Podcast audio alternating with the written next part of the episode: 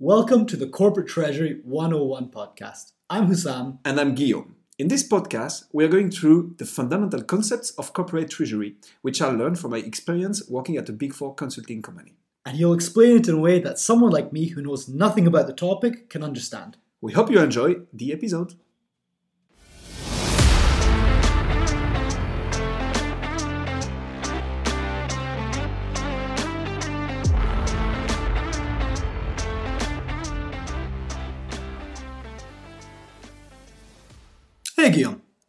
Hey man. So, in the previous episode, you explained what corporate treasury was by going through the main topics and giving us a good overview.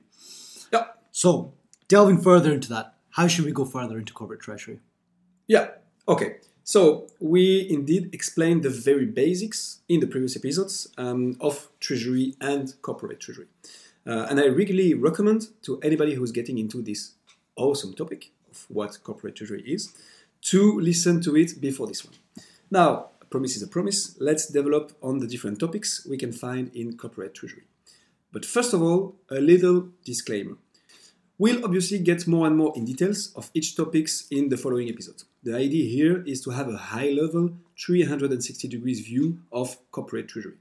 Also, even if this is rather a niche topic, there are a lot of things you can find in corporate treasury. We will be covering here as much as possible, but certain subsections might be discarded for now because too detailed or not relevant for the moment. Sounds good to me. So, if someone was getting completely new into the field of corporate treasury, could Yeah. you give an overview of the topics that we will be covering to give them a better understanding of the topic? Yeah, absolutely. So, as we said last time, um, treasury is making sure the cash and financial state of the company is managed in a way that makes it able to comply with its financial obligations, which means paying on time its different counterparts and collecting money on time from its clients. So, what makes it corporate treasury is when we typically talk about companies as of a certain size, where these two aspects reach a scale where their management needs specific tools and processes.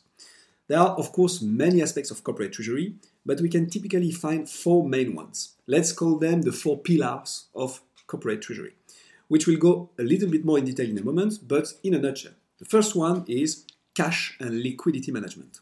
The second one is corporate finance. The third one is financial risk management. And the fourth is bank relationship management. Now, this might all sound like a little complicated and rather complex topics, but I promise you, you'll see it very differently at the end of this episode. So, Hussam, what topic would you like to tackle first? Okay, so that's a lot of big words. Um, well, let's start from the start. So, explain to us cash and liquidity management, please. Yeah, absolutely. So I actually think this is a good topic to start with, and let's dive into it. So, cash and liquidity management. Well, basically, it's in the title, right? It's the management of cash and liquidity. Cash, we talked about it already, so it's rather straightforward. How and when do you receive money? And same question goes for paying and getting money out. Basic. Now, the interesting term here is liquidity. Let's take a little bit of time to break this concept down. What is liquidity? So, liquidity is the ability of the company to raise cash when it needs it, typically to pay suppliers, salaries, tax, etc., or to fund unexpected events, such as, um, well, a, match, a machine needs to be replaced, or the company needs, for some reason, to pay a huge fine, or you have had a water damage in your company and your restaurant uh, needs a new roof, for instance. Does it make sense?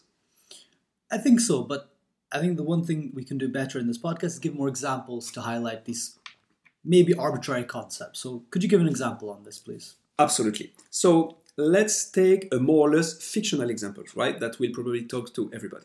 So shares on a stock market. Let's say you're in uh, 1980 and a certain company, Apple, has just arrived on the stock market, right? So they did what we call an IPO, initial public offering. You, Hussam, are a couple of weeks after this IPO, and you have the feeling that somehow this company is going to do great in the future. So you want to buy some shares in order to make a profitable investment, right? Unfortunately, other very smart people all around the globe think the same, and they all want to buy some shares from Apple. But there aren't as many vendors as buyers because they all want to keep their shares because they also feel uh, it's going to be worth much more in the upcoming future.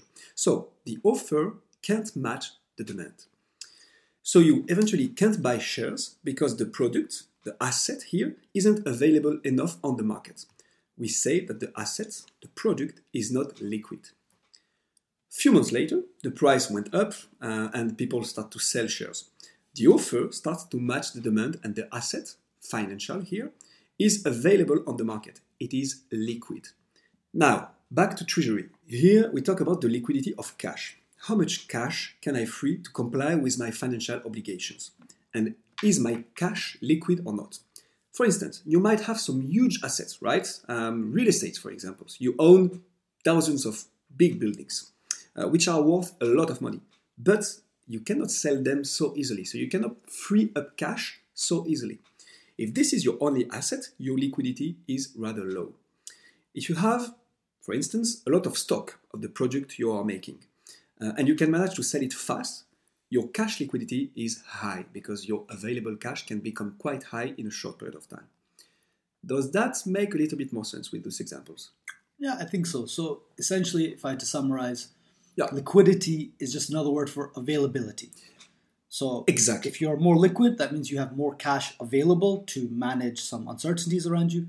And if you're illiquid or non-liquid, it means that you just don't have the cash available fast enough, perhaps, to react to what you need to. Man, you're getting quite good at corporate treasury. I have a good teacher. yeah, no, that's that's definitely it. Good.